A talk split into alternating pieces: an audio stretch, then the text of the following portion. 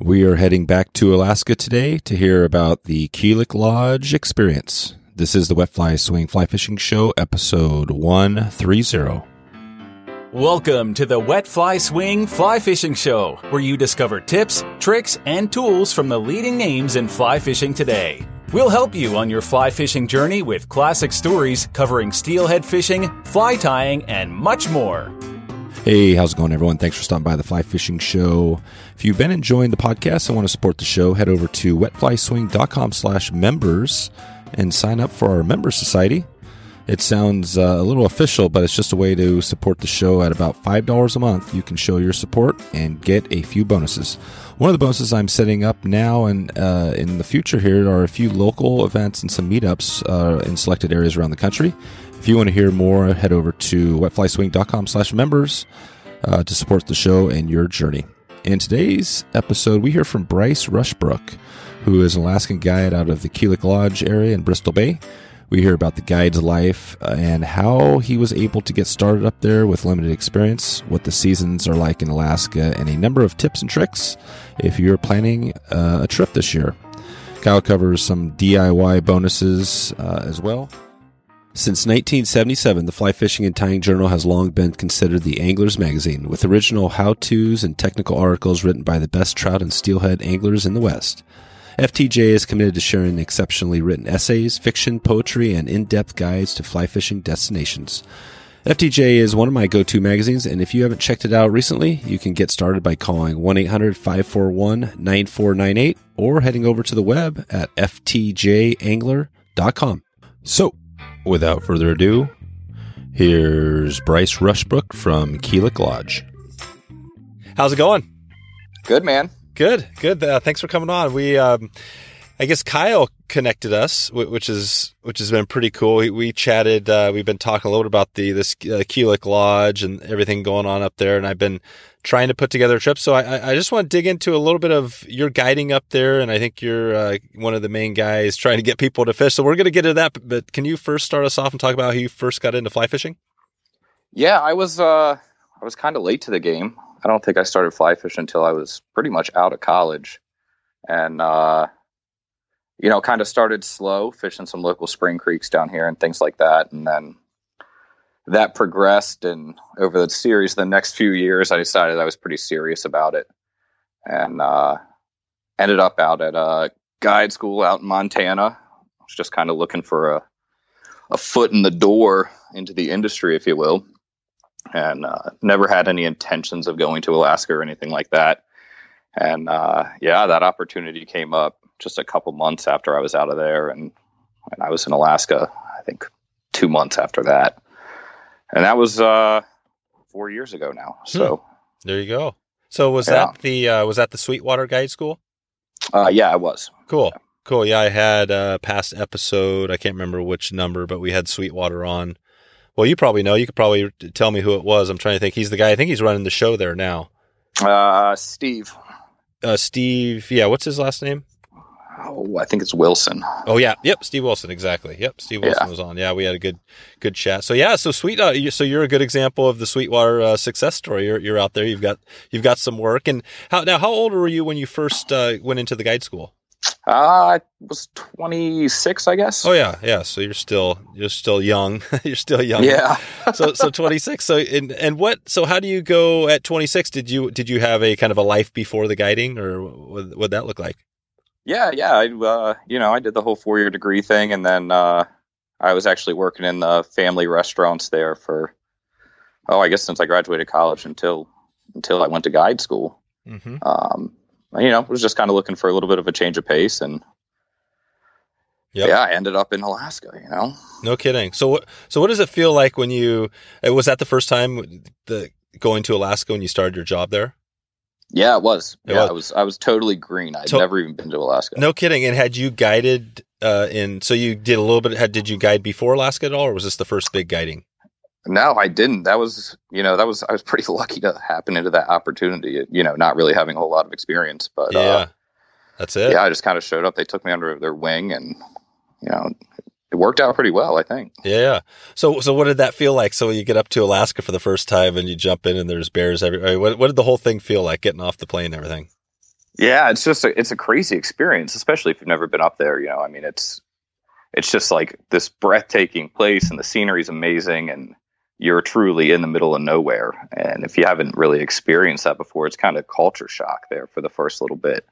Um, but you know, I think I was looking for something like that, and, and I think I settled in pretty quick. And um, yeah, it's it is a weird experience the first time around, though.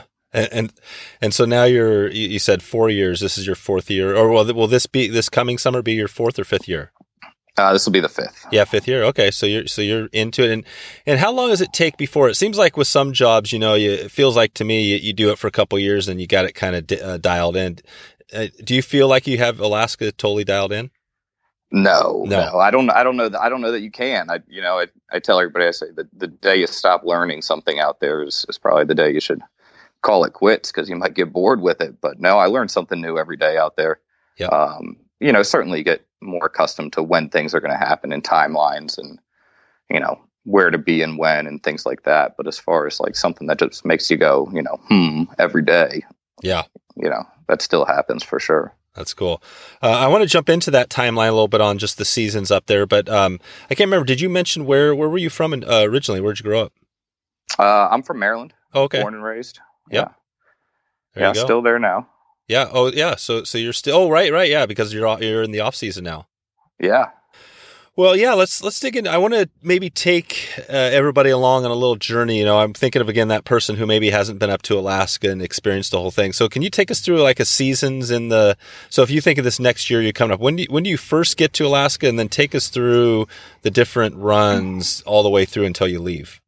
Yeah. So we actually, uh, we get up there a little bit earlier than everybody else. We're up there in, in May, getting camp open and everything ready for guests and all that. But I guess, I guess the heart of it is fishing season starts on June eighth.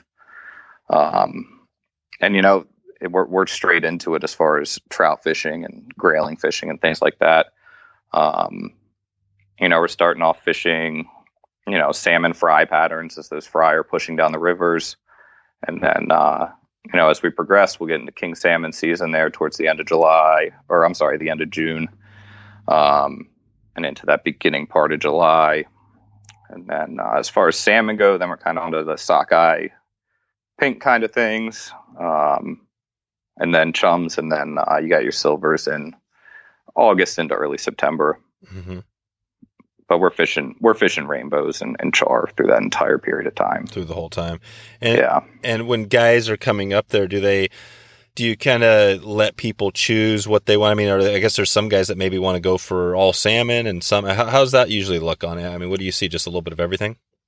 Yeah, I think that, you know, most people want a variety of things. Um, you know, some people want to come up and they, you know, they want to catch some salmon to take home, and we'll send them out and they'll knock that out, and then they're like, okay, we want to go, we want to go catch rainbows for the rest of the week. Or they might be like, we had a lot of fun catching salmon, we want to go catch some more salmon. So we'll, we're pretty flexible as far as our scheduling. I mean, we meet daily with uh, clients to find out what they want to do for the next day. Okay. Just to make sure that we're catering exactly to everything they want to do.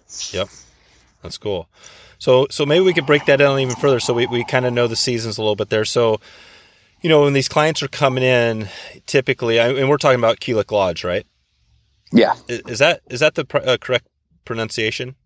Yeah, yeah, you got it. Kulik Lodge. Kulik. Um, and so when people come in, are you guys just there? You're there at the, at the lodge waiting for those guys to come in off the. Maybe paint that picture. Are they are they coming down off of a off of a plane, or how's that all look? Yeah, so we have uh we have a dirt airstrip there at the lodge um, that we bring all the guests in through on, and uh, we're doing change days twice a week.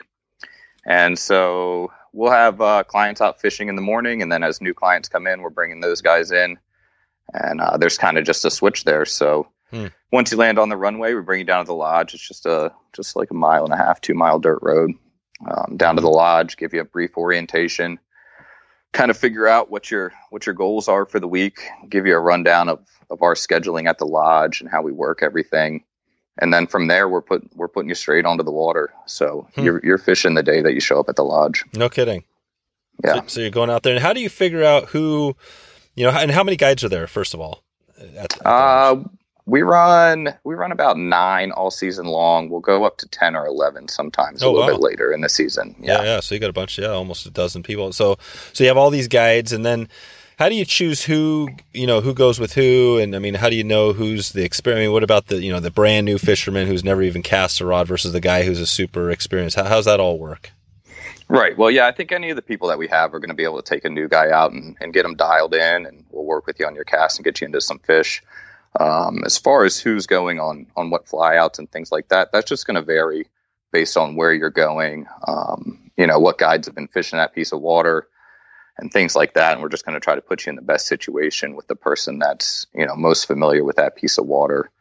We're fortunate that we have a lot of returning guides that can kind of do kind of everything that we're doing. Hmm. Um, so we're pretty flexible as far as that goes, but. Okay.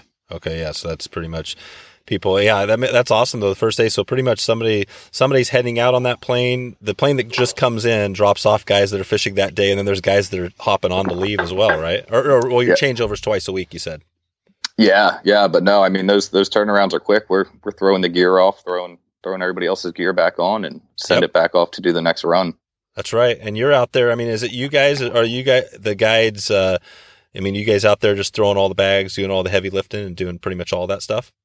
Yeah, man. I think that anywhere up there, you're, you're, you're not just a fishing guy. There's, yeah, you yep. gotta, you gotta give a hand at everything up there. That's right. That's right. Cool. So what is, so what is the, uh, you know, I guess before we jump into a little more on that, the day in the life sort of thing, you know, is there a, what do you think is the most challenging thing about being a, a guide up there now, doing it for four years?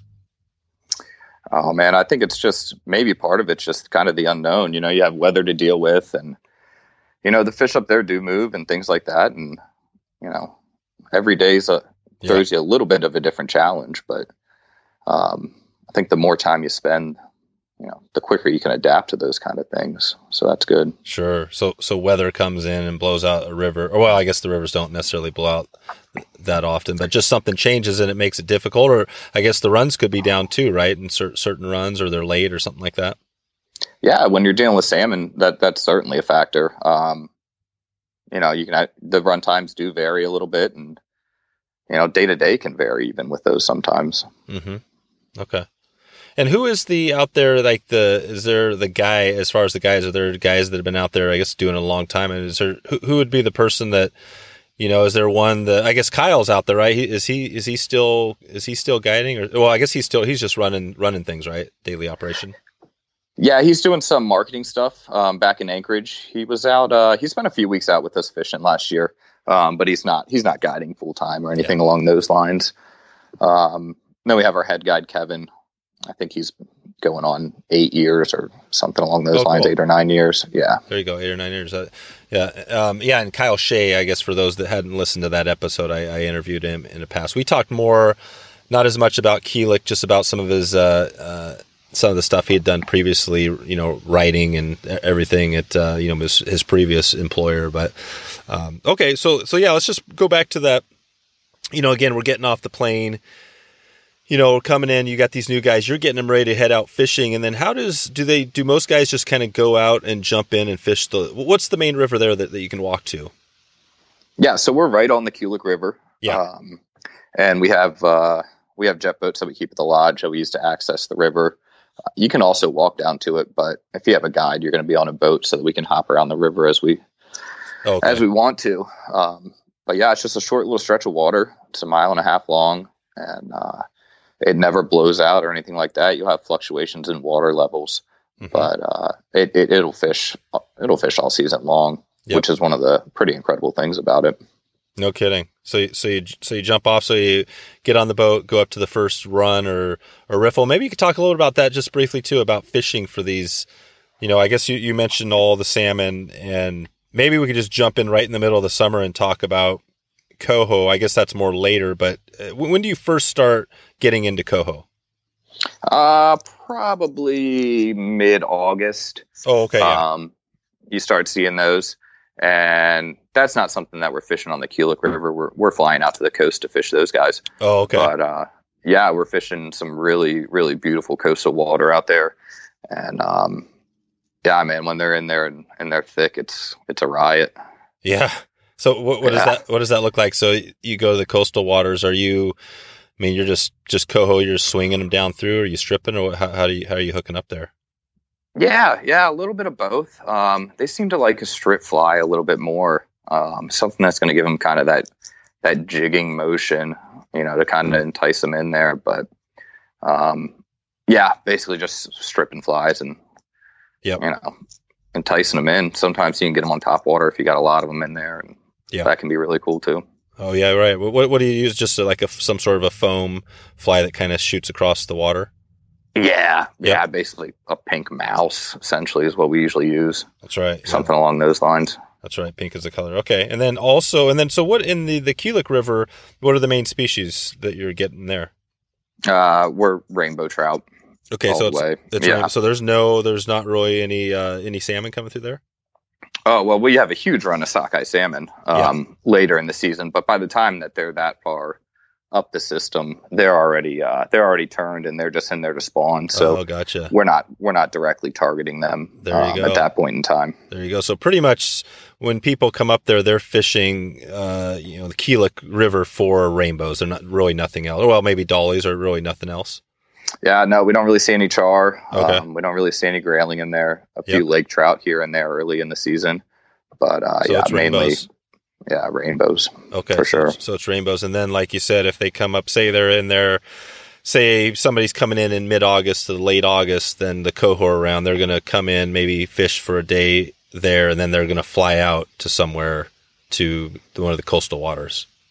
Yeah, yeah. A lot of people that time of year like to go out and, and catch a limit of them and, uh, you know, take them home with them. So we'll definitely try to get them over there, weather permitting, and mm-hmm. um, and get that done. Hmm. So what does a day look like on, on the, I mean, so you go for these coho, you're out there, you're all geared up. I mean, are guys just, you drop them off and just start, you know, fish, fish after fish? I mean, how many, how many fish are people hooking up? What, what's a good day and what's a bad day? Oh man. Well, you know, we try to, we try to always make sure everybody gets a limit at least. Um, which is what? Which is, uh, I think it was three last year. Three. Okay. Three per yeah. day. Um, so we at least try to get you there. You know, some days, uh, some days you catch thirty, you know, I mean, yeah. it's one of those things. If you get a good push the day before, you know, they're, they're there and you're just gonna, you know, sometimes you can go, you can't even cast without hooking up. Right. Um, you know, those are, those are kind of the, the epic days. Um, But, you know, even on slow days, you're going to hook a few good fish uh-huh. and, you know, you're going to get your fights in and, you know, Lord willing, we'll bring you home with a limit and yep. be in good shape. So pretty much in the limit. So you, so guys catch three a day and then they're bringing home uh, just kind of a box, freeze up the fish and bringing a box of fish home.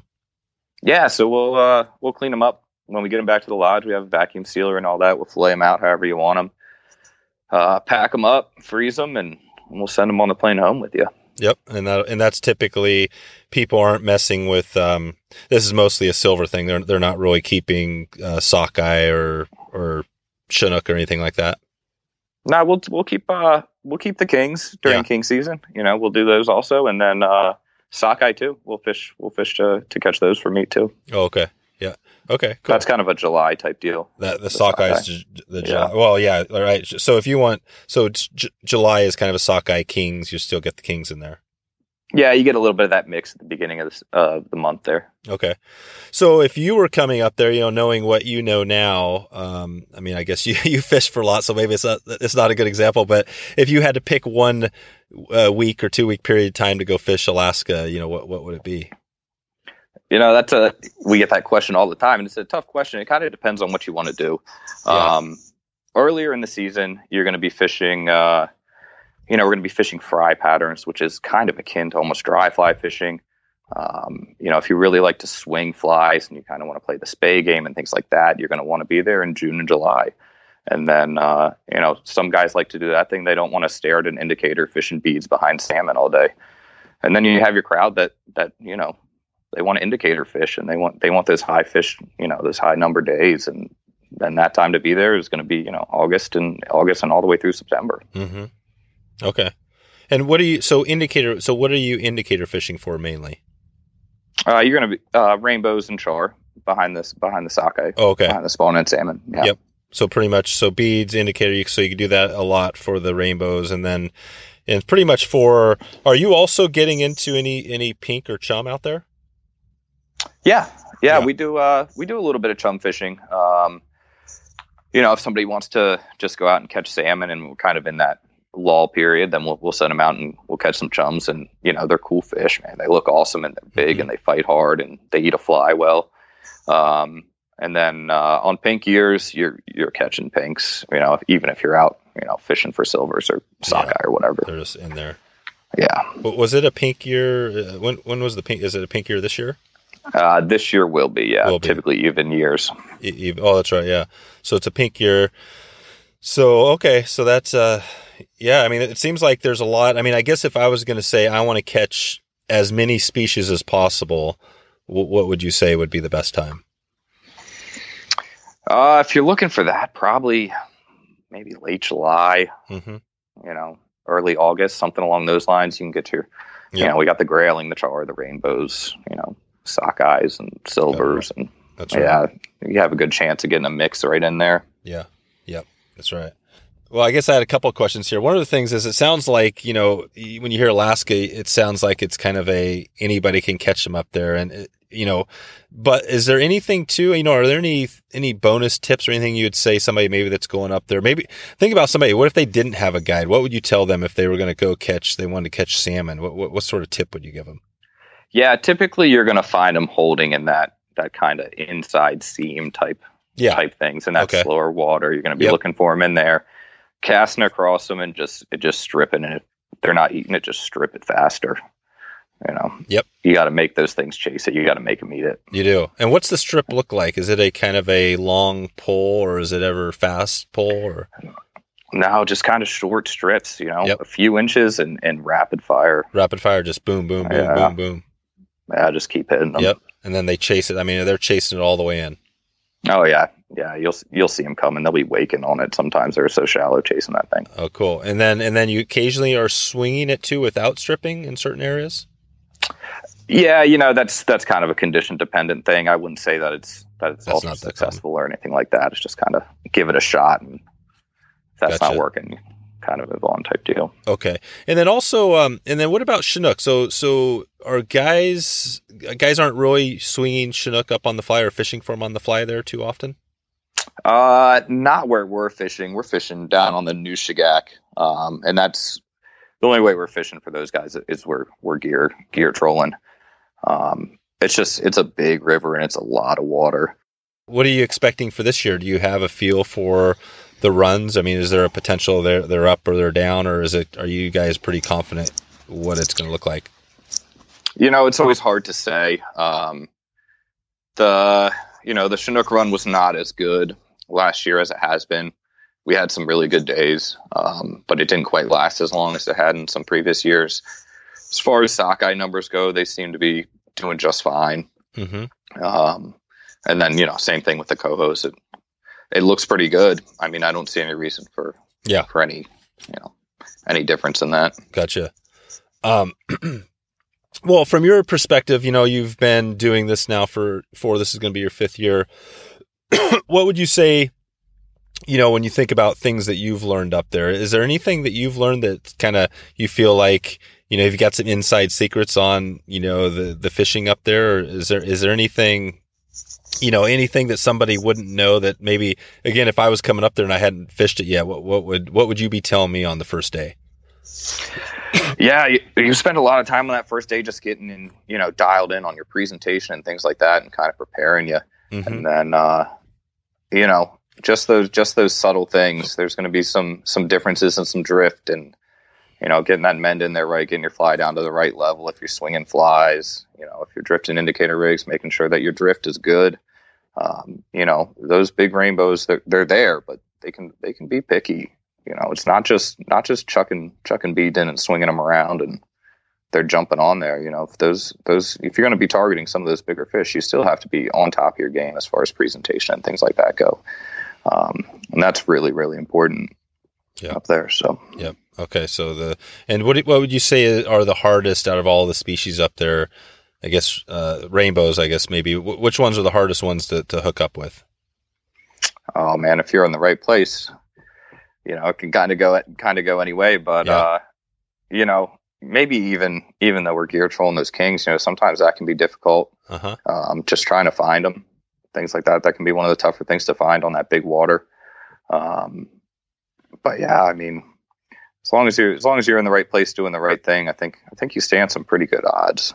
Okay. Oh yeah. So again, it's not not a uh, you guys can get so you get the you get the most rookie person who, you know, is struggling to even cast. I mean, how does that ever happen? Yeah, that yeah, we have uh, we have some people that come up that, you know, haven't fished a lot, or or they're yep. they're they're your once in a year kind of fisherman. They're one trip a year type thing. And, yep.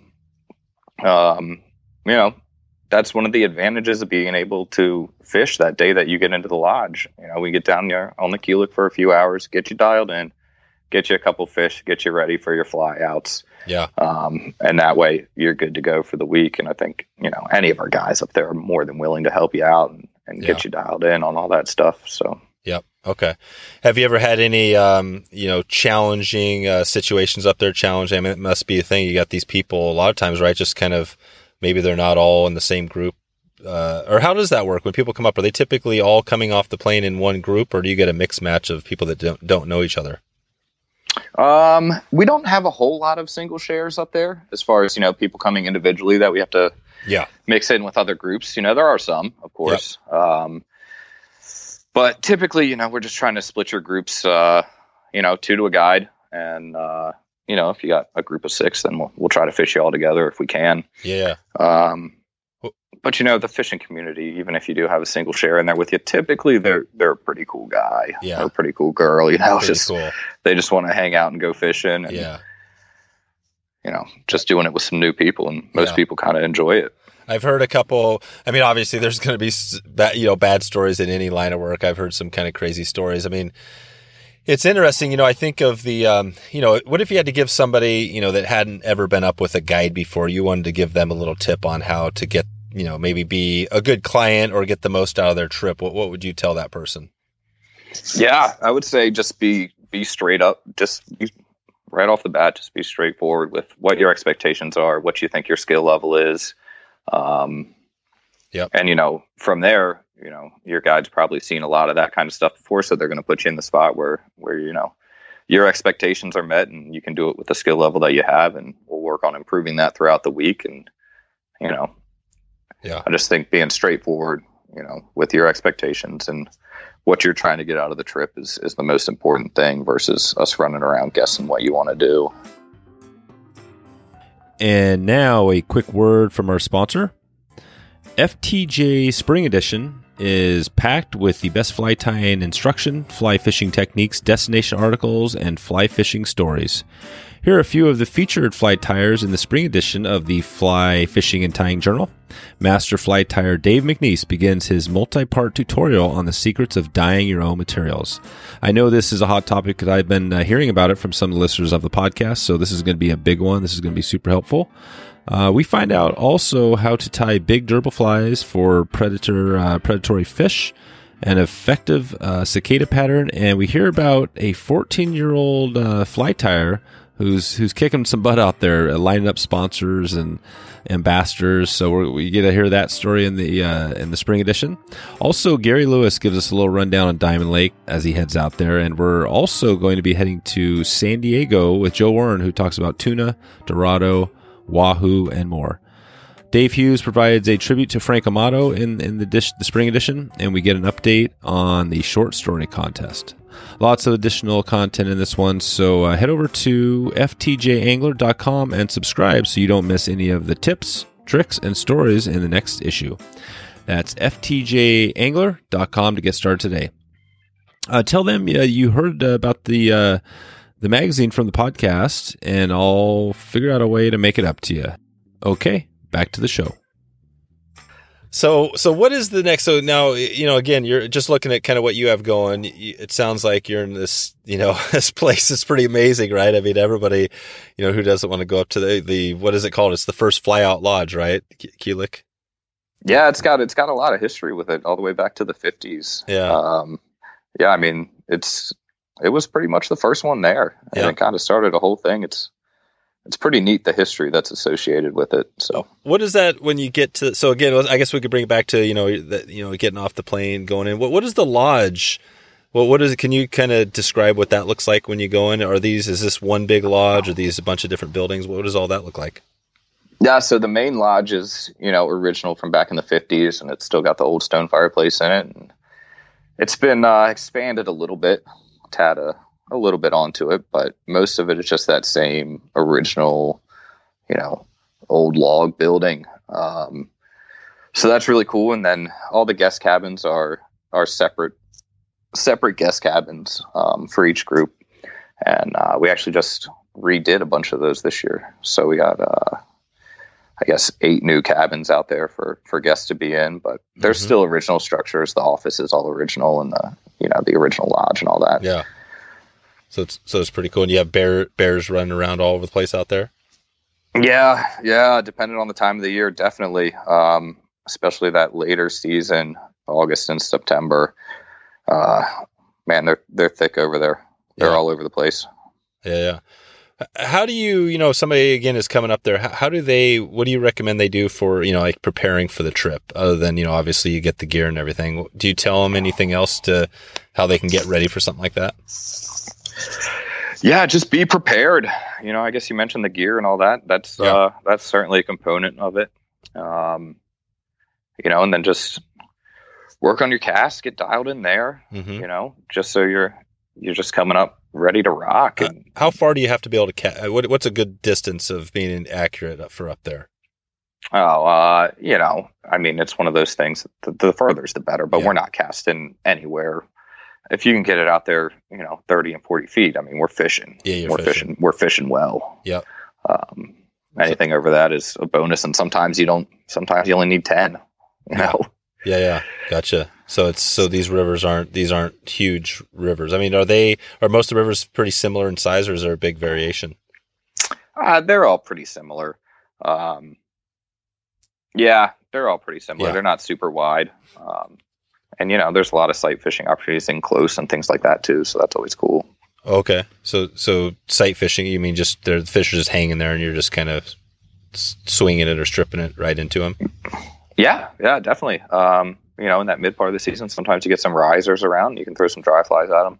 Um, you know, grailing are kind of notorious for eating dry flies. And oh, yeah. Then, uh, yeah, and when those salmon are in there spawning, you can you can pick out the fish behind them, and you can actually pick out and try to fish individual fish, which is always a good oh, time. Cool. Cool. So you're picking off just rainbows or whatever, dollies sitting behind them? Yeah, yeah, definitely. Huh. Nice. Okay. Cool. So I guess that gives us a little bit of a perspective on, you know, again, I'm trying to think of if there's anything, you know, any, other, any anything we're missing here for somebody that's going to be coming up the, for the first time, but it sounds like it's fairly straightforward, and you kind of just get up there and just get on the river and start casting, huh? Yeah, man, we just try to get you out fishing as soon as possible. Um, you know, as long as you show up prepared and ready to go, be ready yeah. for the weather, and we'll get you out there fishing. We'll get you dialed in. Um, You know, we keep a steady, big supply of things at the lodge. So, like, if you do forget something, oh, we right, probably right. got you covered. Do you guys, so, what do you recommend people bring? I mean, would you have everything they need if they, I guess, if they forgot stuff? You have rods, reels, waders, everything? Yeah. Yeah. We can fully equip you rods, reels, waders. The only thing that we don't carry for you is rain jackets. Um, okay. So, make sure you got a good rain jacket for yep. sure, because we're putting in long days on the water. They're not. Yeah, we're not running three and four hour stints. You're out there for eight, ten hours are sometimes. You? So, so what do you? Absolutely. So, so when you get even when you're at the at the Kulik River, you guys are out there for eight hours. Yeah, yeah, yeah. we fish ten hour. We fish ten hour days on the Kulik. Ten hour days. So you get up in the morning. Say if you're again thinking of the the summer, you're out there. You're getting up at what time? What time are you heading out in the boat? Uh, we're off the beach at at seven o'clock. So, so you're fishing by five after seven. So there you go. So seven o'clock. So so you're, and then how many different runs are you hitting? And, and then seven. So you're going seven till seven, seven to five, or seven to five. Yeah. So seven to five. Yeah. So in that day, how many different runs are you hit, or different spots are you hitting? Uh, that'll be condition dependent. Um, you know, some days you can get out there and, and you can hang out and you can camp on a spot. Mm-hmm. Um, other days we'll bounce around the river, even if it's just a you know try different spots or see see a little bit different water. Um, you know, there's some different water on the Kulik from the bottom to the top. And uh, sometimes it's fun just to get bounced around and, and try different areas and mm-hmm. a little bit different runs and some different techniques in different spots. Yeah. Um, so, yeah, we're fortunate that we have the, the jet boats there, and we're flexible on it. We can move around, you know, pretty much at will. Yeah. So you just go find a run, fish it, get some fish and just keep kind of working your way. I mean, are there other, and there, there's a few other lodges, right? There, so there's other boats and people on the river? Uh, not necessarily other boats. There's only one other lodge um, that's on the lake there that will bring boats across the lake that can fish it also. Okay. Um, but there will be there will be some other lodges. They'll drop up at the top and uh, and raft down to the bottom. Oh wow. Um, yeah. So we do see some of that, and then uh, some people just just flying in and just fishing one one spot. Gotcha. Um, so, so, so yeah, you do see a little bit of that out there. Yeah, because that that is the um, is it a national park or, or that area? Yeah, we're. Yeah, yeah, we're right in Katmai National yeah, Park. Yeah, it's, it's in Katmai. So this is a national park. So this is a, so you got people coming in. I mean, well, obviously it's mostly focused on fishing, but yeah, that, that makes sense. So, so it is a place that, that at least that area you could you could get to. You could actually, it'd be a nice flight though, right? Because you, people are just coming straight over from Anchorage for the for the most part. Is that is that what they're doing? Uh, those guys fishing are coming from from other area lodges. Oh, other lodges, gotcha. Yeah, yeah, yeah. yeah they're just dropping off there. Okay, right. And they're okay. just there for the day, and then, and then they're kind of out of there. Gotcha. Um, you mentioned gear a few seconds ago. I want to touch on that. Is there a, um, you know, that now that you're out there, I mean, you're outdoors, um, you know, all summer long. And any, is there a go-to piece of gear that you kind of don't, you know, leave the uh, the room without that you got to have every day? Yeah, um, you know, a, a dry bag for sure, mm-hmm. and uh, and and good sunglasses.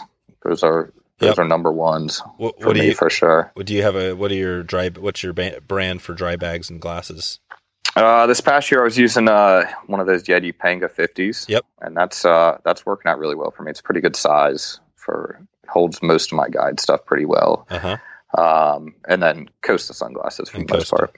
And Costa. Yeah. Okay. What is your goal, just from a you know a personal perspective? Are you trying to? I guess is that how it works? Do you see a lot of guys? You know, you, you're put getting your right, putting your time in up in Alaska. It's amazing, but you are putting your time in, and then eventually maybe get on with another shop or lodge. Or how's that? What What are you thinking there? Yeah, so you know, we'll kind of see where we wind up. I think that uh, definitely I'll be staying in the industry in some in some capacity. Mm-hmm. Um, you know, whether that's guiding or or you know working for. for a company industry or whatever. Yeah. Um, but yeah, Alaska's, uh, you know, there's not too many people that, that hang out up there forever. It's, uh, yeah. it's, what, pretty, what is it's, it's pretty, is, it's pretty tough. Is eight years, is the eight year guide, is that a pretty, he's uh, right there. You said he's the oldest guy. It's been eight he's, years, right? Yeah, yeah, definitely. Um, you know, there's some guys that have been there, been up there a long, long time. And if it gets in your blood, I can certainly see where it happens, but yeah, it's, uh, yeah, maybe it's a young man's game. I don't know. Yeah, yeah, yeah. It seems like I guess yeah, it would make sense, right? Because it, it's hard to you're probably not have it bringing your family up there, right, for that time. And yeah, there's there's certainly uh, certainly some difficulties there. Yeah, exactly. What would you say for somebody? I'm not sure if you're in. I mean, obviously you're working for a lodge here, and you know I think for those people that have the resources, doing a lodge trip is is amazing, and. You know, I, I hope to do, you know, some of that as well. But, you know, for somebody that maybe doesn't have the the chunk of money that it takes to hit a, a Kulik or some of those, what would you recommend if somebody wanted to do get the Alaska thing? Would you have any, any tips for them? Yeah, I mean, there's certainly some, you know, you can do some of these, uh, you know, you'd still be through an outfitter, but you're not doing the guided thing and all that. And you can you can do some of these week-long floats down some of these rivers. And oh, yeah. You're going to have to have some kind of, you know, outdoor and outdoor savvy and things yep. like that to be, you know, to be running and camping on your own. Yep. Um, but that's probably a good option. Um, you know, and there's, there's good fishing to be had, you know, just outside of Anchorage too. All right. You know, if you want to, want to yep. kind of get up there and just fish, fish around there or the Kenai or yeah. things like that. I think that would be kind of a cool thing to do. And I'll bet you, I'll bet you if you do the outfitter thing, you could probably do it for probably half the cost, right? Of, of a lodge thing, if not lower. Yeah, yeah, I would think so. Something like that. Yeah, I just kind of rent, renting the raft in the in the air flight time to get you in and out. Get you in and out, exactly. Yeah, that's it. So okay, so that that gives uh, definitely some people, you know, some some things to think about on, on that end. Um, yeah, well, let's let's wrap it up here. I had uh, just a couple of quick questions for you um, before we head out of here, and um, you know, I guess more sticking on the on those resources things. You know, again, if somebody was planning a trip either up to Kulik or just heading to Alaska, is there any are there any resources that you would recommend for you know to dial in? I mean, we we kind of just touched on. You know, we didn't really touch on Chum, Sock, any of that other stuff. Like book, magazine, resources, anything comes to mind? Yeah, you know, I just, I'm a big kind of internet, like YouTube scour. Mm-hmm. Um, and there's a lot of good information. you know, it's it's okay to click on the second page of Google. Yeah, and, and look a look a little bit deeper into some of this stuff, and I think you'll find a lot of good good blog posts and, and videos and things like that. Um, yep. You know, you just gotta you just kind of kind of find the information that's in, you know, that's kind of scattered throughout all these magazines and publications and things like that. Yeah. Um, yeah. As far as a centralized resource resource for yeah. for just kind of visiting Alaska, I'm not sure that I have a direct one for you. Yeah, it's kind of it's kind of interesting because, you know, yeah, if you do a little Googling, there is some stuff out there. You know, O P S T has stuff. I mean, obviously, uh, Deneki, you know, with all that stuff, Kyle, and, you know, but it, yeah, he's put up a lot of good. He's stuff. put up a lot. Yeah, yeah. It seems like there's not. I mean, I kind of look at the podcasting thing, and there's not a lot of the Pacific salmon. And maybe it's just because it's kind of new. There will eventually.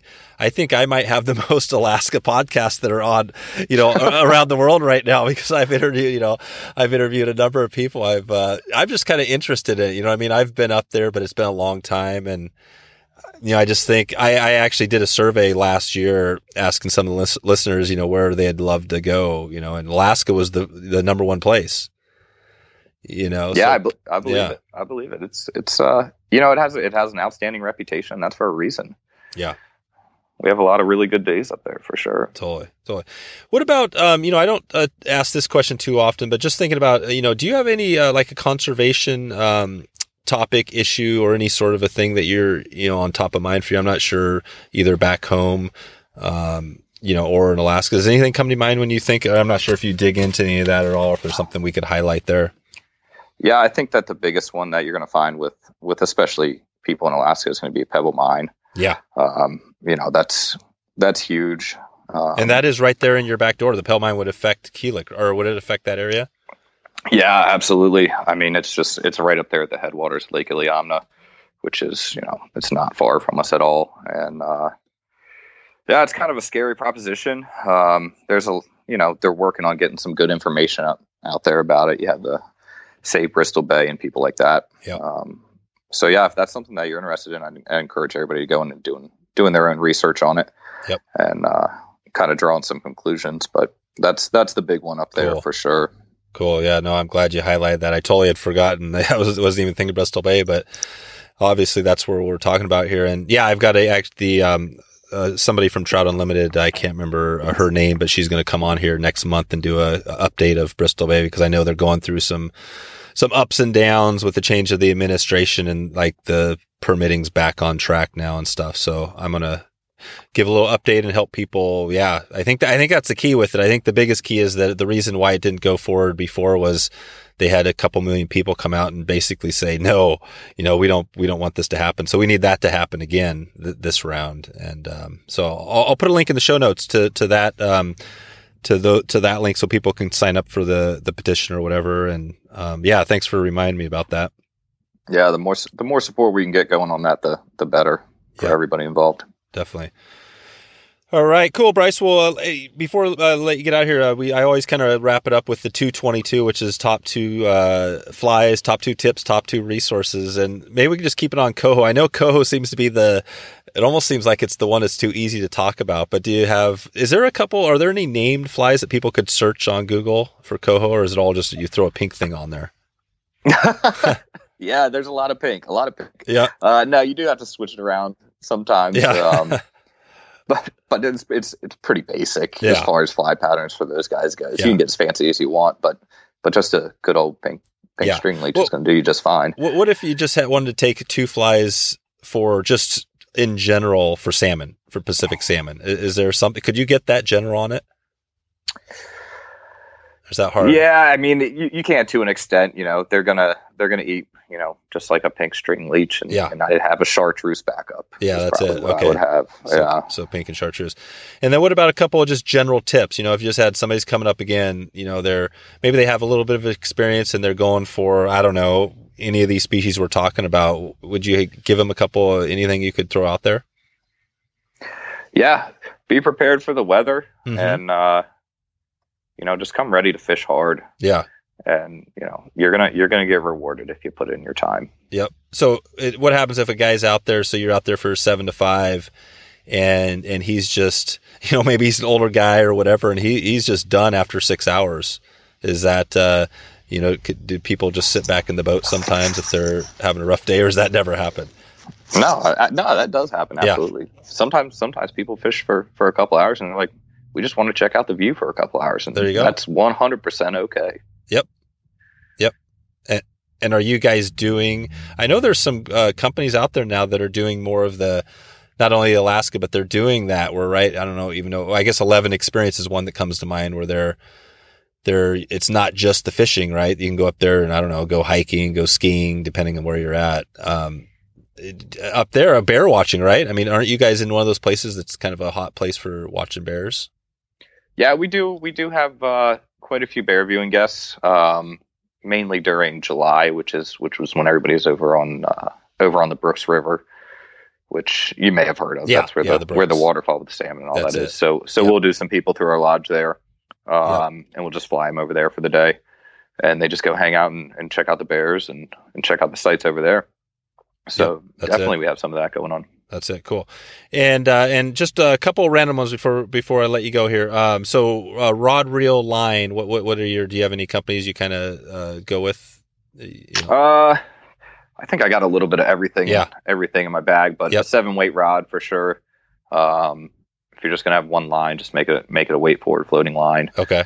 Um, you know, earlier in the season, you might want a little bit of a sink tip, but nothing too heavy, maybe yep. like a type three or something along those lines. Okay. And are, and are you a uh, you like a Sage guy, or do you have any uh, as far as the companies? You kind of use a little bit of everything.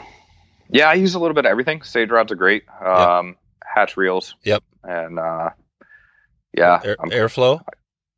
Airflow lines are good. Yeah, yeah, I like them a lot. Okay. Yeah, I have a couple on some of my rods it, now. It's interesting because I, I love asking that occasionally because, you know, it's just there's so many good companies, you know what I mean? But I love hearing, and it seems like, you know, these companies keep coming up. I mean, obviously Hatch is good. You know, there's a lot of great companies out there. It was interesting because I was talking to uh, recently uh, Klaus uh, Freemore, or Fr- Freemore, I guess I always pronounce that wrong, but he designs uh, Loop Rods, right? Mm-hmm. And we were talking about the Scandi. Are anybody, are they doing, I mean, do you see guys, I mean, it's a Skagit game out there, right? For the yeah, yeah, for the most part. Yeah. Because we're throwing those heavier flies for totally, sure. Totally. Yeah. It was interesting because he got into a whole thing on Scandi and how people in the U S don't really understand it. You know what I mean? Like, it's a total different thing. And I didn't really either until he described it. So I'll put a link to that one too if people want to check out some different things that I think um, maybe Loop and some of those, you know, they're doing with the Scandi stuff. Um, So one more, I got, I can't, I can't let you go without a, without a random one. So in, um, so if you look at, uh, back to high, what was the name of your high school? Uh, Thomas Johnson. Thomas Johnson. And yep. Thomas Johnson High School. Okay. And what, what was the city? Uh, Frederick, Maryland. Frederick. Okay. Frederick, Maryland. And were you a, so would you say a good student or bad student? Did you get in trouble? Oh, geez. I did not. I think I was, I think I was pretty good as far as the getting in trouble thing yep. went. There you go. And, uh, you know, the grades were all right too. So there you go. So, so yeah, you're good. So that's probably better than me. I, I uh, on mine, I kind of barely squeaked by just because, uh, you know, I kind of got, I think I was hanging with the wrong kids, but no, it, it's cool to hear, man. I, I think the, uh, your story is interesting because, I mean, you kind of started your, you know, you're on this track and you, you did just what Steve, you know, was talking about with Sweetwater. I mean, you jumped in, you know, you're still young, obviously, but you know, you're kind of going for it. So it's a cool story. I think it's inspirational probably for, you know, I know a lot of young guides and people that are interested in, t- you know, kind of touching the water, testing it out, or are probably listening. So, uh, any any words of advice for them if there's a person that hasn't gone in yet and done it? What would you say to that person that's maybe thinking about guiding? Yeah, you just gotta you just gotta go do it. You know, you just stop putting it off. You just gotta you just gotta get out there and do it. And it's it was certainly worth it in my in my case. You know, you can't trade those experiences for anything. So, yeah, yep. That's it. And you're not thinking about uh, packing it up and going back to the office. You're you're, you're loving it. Yeah, no, I, I, I don't see myself at a desk job anytime soon. No. To put it that way. Cool. All right, Bryce. Well, hey, in the next uh, six months or so, anything, um, you know, I mean, you guess what are we at now? You got six months. You're going to be right in the heat of the season, right? Yeah, we'll be in the thick of it, man. Yep. Um, so, yeah, just kind of prepping to get back up there. Um, going down to fish the white for a few days here. Oh, really? Oh, cool. And, uh, yeah, so a little trip there before the season, and uh, uh-huh. then we're just then we're back on the grind. We're gonna it's time to go fishing again. That's it. Do you uh, you ever run into Davy Wotton down there? I actually I haven't been down there. This will be the first trip. Oh, cool. So. There you go. Yeah, the white. That's definitely a destination you hear a lot about. That's yeah. Cool. All right, Bryce, well, I'll let you get out of here. Um, so I guess uh, fish on fly fifty-six on Instagram. Is that correct? You got it. All right, man. Hey, thanks again for uh, sharing, uh, shedding some light on, uh, you know, the Alaska experience. I'm going to, hopefully, I've been talking to Kyle about it. Hopefully put something together with, you know, some people up there. We'll see. I'm not sure if it's going to be this year, but um, hopefully we'll get up there soon. And maybe I'll see you on the river, man. We'll have a, have a beer and uh, maybe get some salmon. That'd be cool. Yeah, I hope so. Uh, all right. Hey, thanks again. Yeah, thanks for having me. Okay, see ya. So there you go. If you want to find all the show notes with all the links we covered, you can go to wetflyswing dot com slash one thirty. If you're interested in a trip to uh, Kulik Lodge and want to join me and a few of the listeners from this podcast, head over to wetflyswing dot com slash A K, and I'll follow up with you with uh, some details there.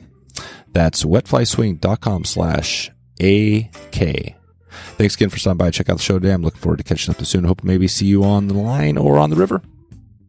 Thanks for listening to the Wet Fly Swing Fly Fishing Show. For notes and links from this episode, visit wetflyswing dot com.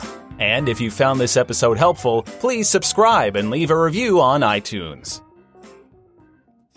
Hey, before I get out of here, I wanted to share a fun story with you, uh, give you a little insight. We were... Uh, This uh, this past week, we were out fishing with Jack up north, and uh, randomly by the cabin, a guy by the name of, um, well, Joe Donsky was his name, but he was talking about his daughter.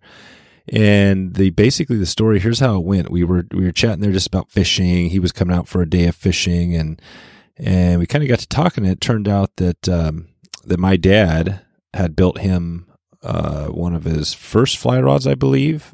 It was a little two weight, and it was just a cool story because he had a picture of it with uh, his daughter, and I think it was the rod that he first got his daughter into fly fishing with. And I just want to read a little.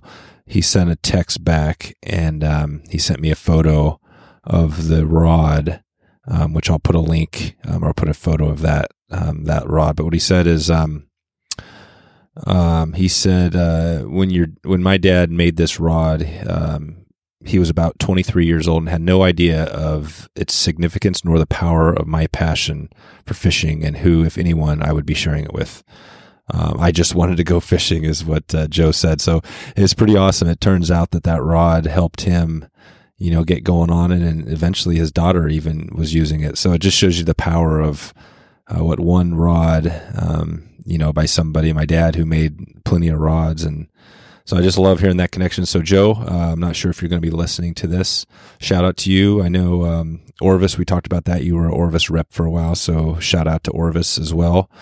And uh, I think, yeah, I think this is just a fun story, and I wanted to throw that in there. Um, you know, I don't talk about my dad a ton on here because I've kind of been doing, you know, my own my own show. But yeah, for those that, you know, maybe remember him, um, it's a cool story, and you know, obviously um, a guy that had an impact on on me as well.